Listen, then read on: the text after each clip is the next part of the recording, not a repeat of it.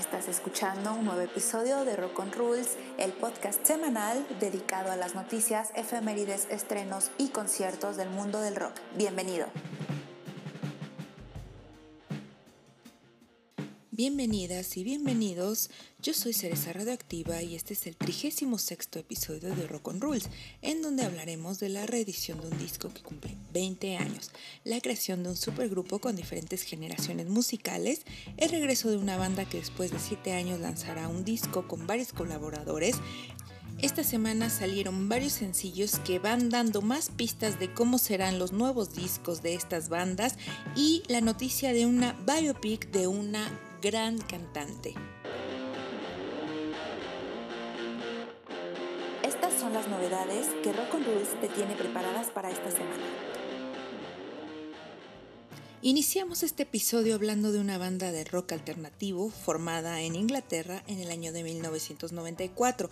Ellos son Muse y acaban de anunciar la reedición de su disco Origins of Symmetry, que fue su segundo trabajo de estudio de esta banda.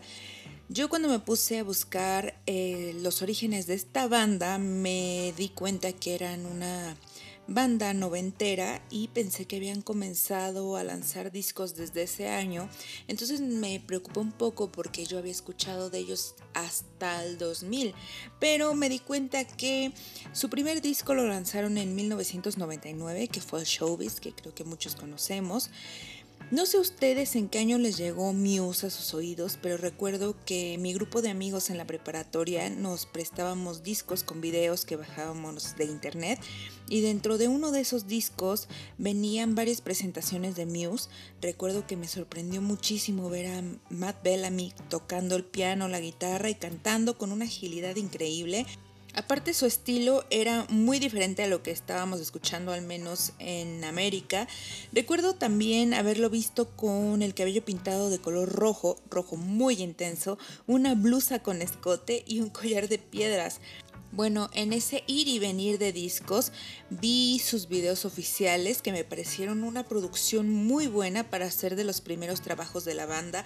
Ya ven que las bandas por lo regular cuando van iniciando tienen muy poco presupuesto para hacer videos y vi que los de Muse eran muy buenos, tenían unas modelos preciosas que obviamente tenía presupuesto la banda y bueno, esos videos eran parte de este disco que está por cumplir veinte años. En el dos mil seis fue ubicado en el lugar número setenta y cuatro de los cien mejores discos de la historia. Como dato curioso, este disco incluye un cover a la canción llamada Feeling Good y la empresa Nestlé lo utilizó para un comercial, pero no pidió permiso a la banda, así que tuvieron que retirarlo y pagar una multa de quinientas mil libras esterlinas. Otro dato es que este disco tiene dos versiones, la versión normal y la japonesa. La japonesa dura tres minutos más porque incluye una canción llamada Future. Por el momento pueden escuchar en plataformas musicales el primer sencillo llamado Citizen Erased con un remix del vigésimo aniversario y pueden pedir este disco en vinilo por veintitrés euros e incluso pueden comprar sudaderas, playeras y demás artículos de la banda desde la página oficial de Muse.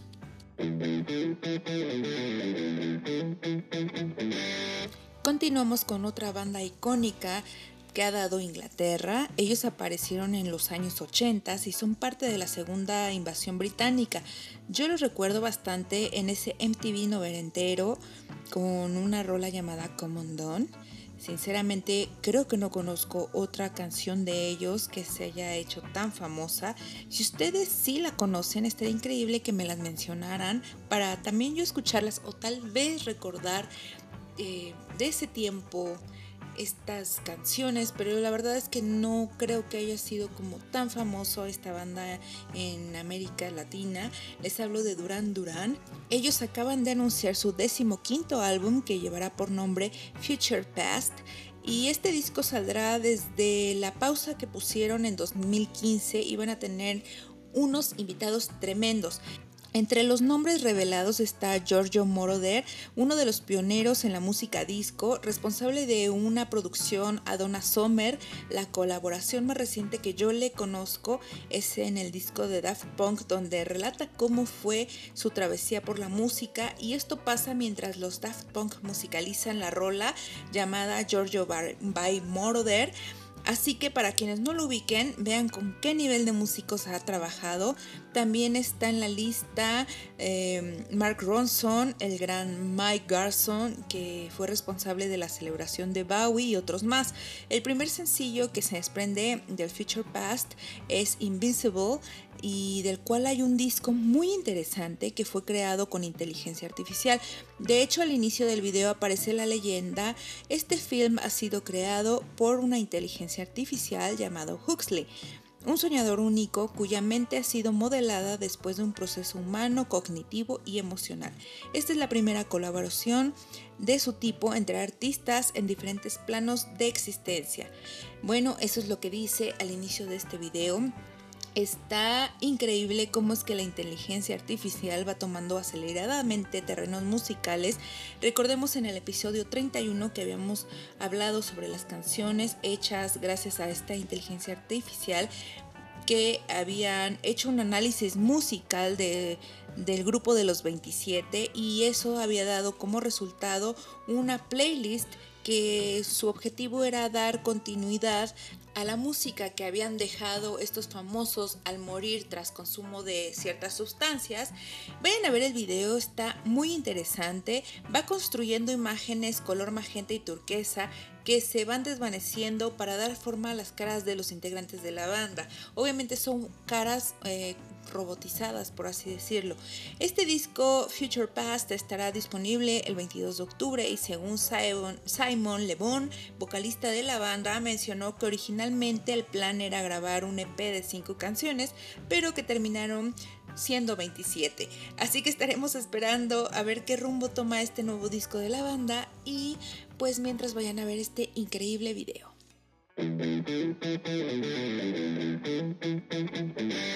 Nos movemos a California con una banda que ha sido responsable de que el pop punk haya tenido reconocimiento.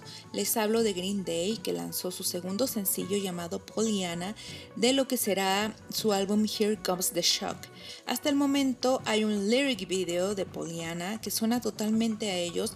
Me encanta que Billie Joe conserva esa frescura en su voz, y agradezco que no la haya modificado con la típica voz pop punk de esta época.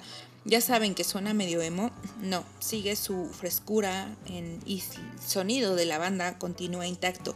La letra es muy muy bonita, y creo que salió en un momento muy bueno. Es bastante positiva y nos incita a no rendirnos, a seguir luchando. De cierta manera es un tranquilizante, y hay una frase que me gustó. Dice: comparte tu pan con amigos que no conoces, mantén la verdad y nunca la dejes ir. Siento que es una buena canción que voy a agregar a esa lista para cuando ya vuelva a la vida normal. Recuerdan que en mi lista está apenas la de Mick Jagger con Dave Grohl. Bueno, pues ya voy a agregar esta. Por otro lado, la banda confirmó las fechas de su gira Hell Mega Tour, en donde tocará al lado de Wizard y Fall Out Boy, que comienza a finales de junio en Estados Unidos. Por ahora se desconoce la fecha exacta en la que se estrenará el próximo disco, pero quedamos a la espera de nuevos sencillos.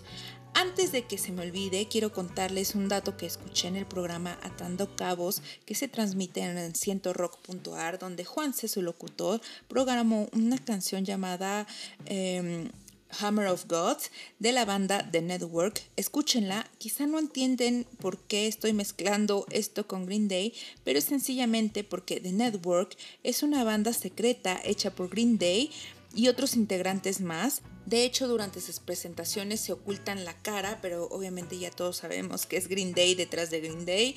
Vayan a escuchar Green Day y a The Network y encuentran las diferencias.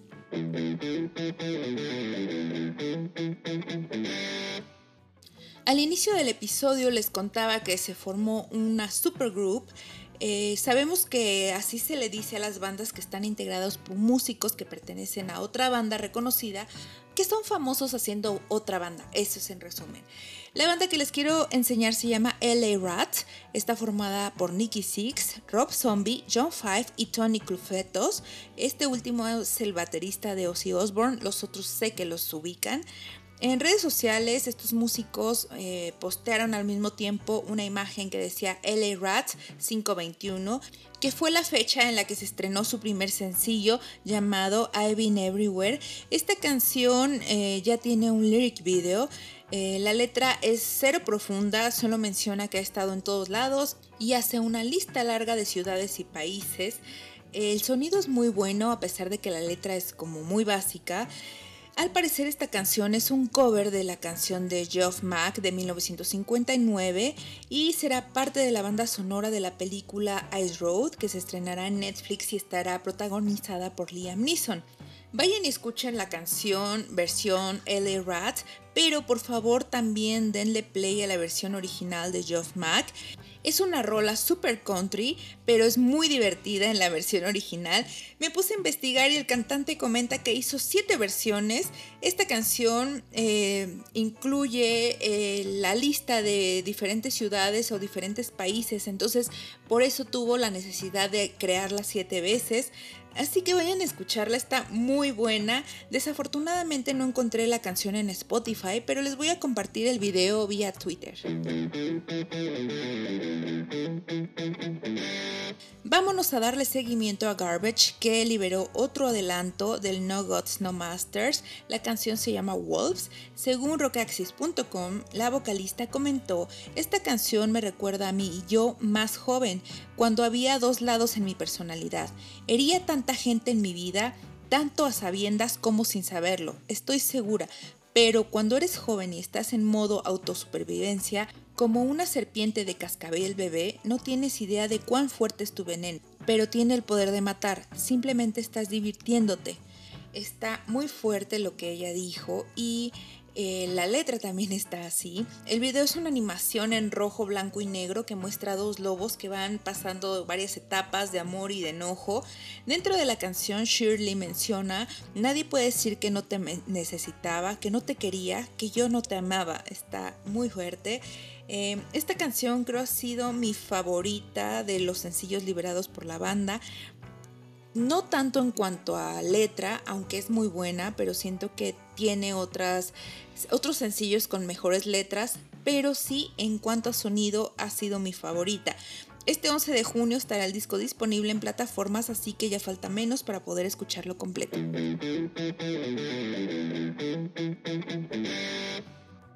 El hijo de Van Halen está a nada de lanzar su primer disco y liberó otro sencillo llamado Mammoth, así como su proyecto. Y hay un lyric video que tiene esas imágenes de los años cincuenta que a mí me encantan, que por cierto sale unos segundos un video de las Andrew Sisters. Si no las ubican, vayan y búsquenlas. No son rock, pero les van a gustar. Bueno, les comentaba que salen algunas imágenes de gente reuniéndose ante la televisión de sus casas para ver lo que Mammoth les tiene preparado. Son varios cortos de películas viejas, está muy bueno. A mí me gusta el cine antiguo, aunque no soy muy buena recordando películas, pero vayan a verlo. Eh, la letra está muy positiva, como las que él escribe. Tiene un sonido super rock de los noventa que me gustó y voy a estar muy al pendiente del estreno de este disco para comentarlo aquí.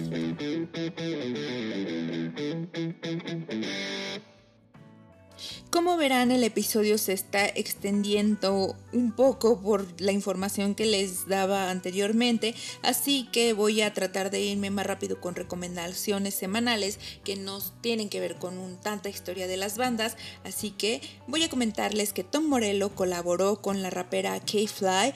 La canción se llama T G I F o Thanks God It's Friday. La canción tiene mucha energía, es como un Rage Against the Machine femenino. No es la primera vez que colaboran ellos dos, así que vayan a escuchar otra rola que se llama Lucky One del dos mil dieciocho. Escuchen estas dos canciones, creo que les van a gustar, tiene mucha energía y sobre todo para iniciar semana. La banda metalera de Turín, Italia, llamada The Black Clava, acaba de estrenar un nuevo sencillo de lo que vendrá en su próximo disco. Esta banda tiene muchísima energía, la voz es muy new metal, eh, yo la noto un poco suave, pero el sonido es muy poderoso. Vayan a escucharlo, la canción se llama Bad Preacher, la banda se llama Black Clava y está muy bueno, vayan a escucharlos.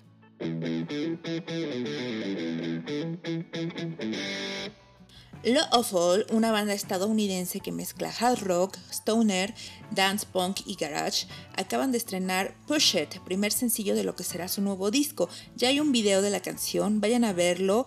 Eh, la estética de la banda no tiene mucho que ver con su sonido, pero la rola es muy buena. Girls to the Front. Esta semana en Girls to the Front les recomiendo otra banda italiana llamada Endless Nine. Tienen como líder de la banda a una mujer con una voz muy poderosa y una cara muy bonita. Eh, mezclan rock progresivo con música electrónica y creo yo que lo hacen bastante bien. La canción que les recomiendo se llama The, Rim, The Mirror of Desire. Eh, como verán, tengo muchos problemas para pronunciar la R, pero la rola es Mirror of Desire, la banda es Endless Nine. Vayan a ver el video, eh, está bien, es eh, blanco y negro, tiene bastantes sombras, me gusta. Eh, hay gente comiendo ojos como si fuera un cereal, está bastante extraño, pero pueden ver este video y otras canciones que aparecen allí en su canal de YouTube, que son bastante buenas. Noticias. Al parecer la pandemia va cediendo, al menos en Ciudad de México, y anunciaron que volverán ya los conciertos a partir del quince de junio. Se llevarán a cabo por medio de palcos donde podrán convivir ocho personas. Cada palco tendrá una separación de dos metros, teniendo un aforo del veinticinco por ciento de su capacidad. Obviamente no van a dejar entrar sin eh, cubrebocas, deben guardar su sana distancia. Eh, los baños igual tienen que ser eh, por cierto número de personas, entonces está muy interesante. No he visto sinceramente qué bandas o qué grupos se van a presentar a partir de este junio, pero me voy a poner a investigar. Si es que hay una banda que me guste, quizá acuda para ver cómo se siente o cuál es la experiencia de estos conciertos en palco, y les mantendré informados.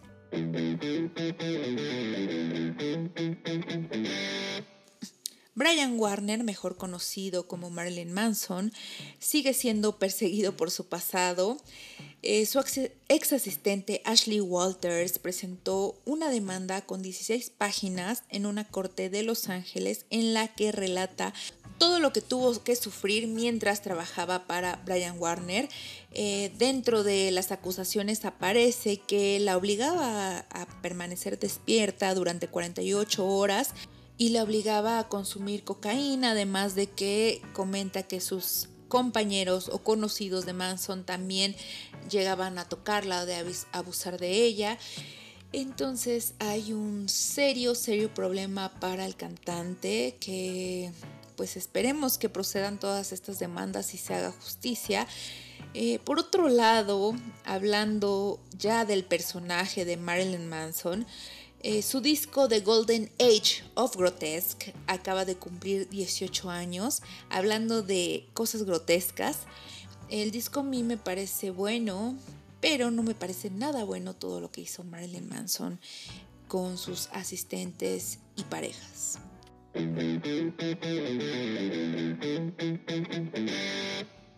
La actriz Jennifer Hudson será quien dé vida a una gran biopic que se está planeando en la M G M y será de la vida de Aretha Franklin. Eh, esta película se estrenará primero en España, esperaremos que también en América Latina llegue. Por lo pronto pueden ver el tráiler en YouTube y se llamará Respect.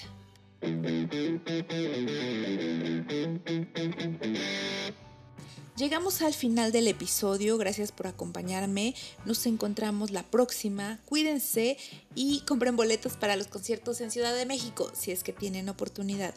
Yo soy Cereza Radioactiva y esto fue Rock on Rules.